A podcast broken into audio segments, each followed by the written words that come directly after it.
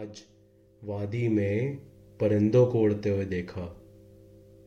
तो कुछ यूँ लगा कि आज़ादी की कीमत कम लोग ही चुका पाते हैं। कुछ बेइम्तहा उड़ते हैं तो कुछ गिर के उड़ना सीख जाते हैं।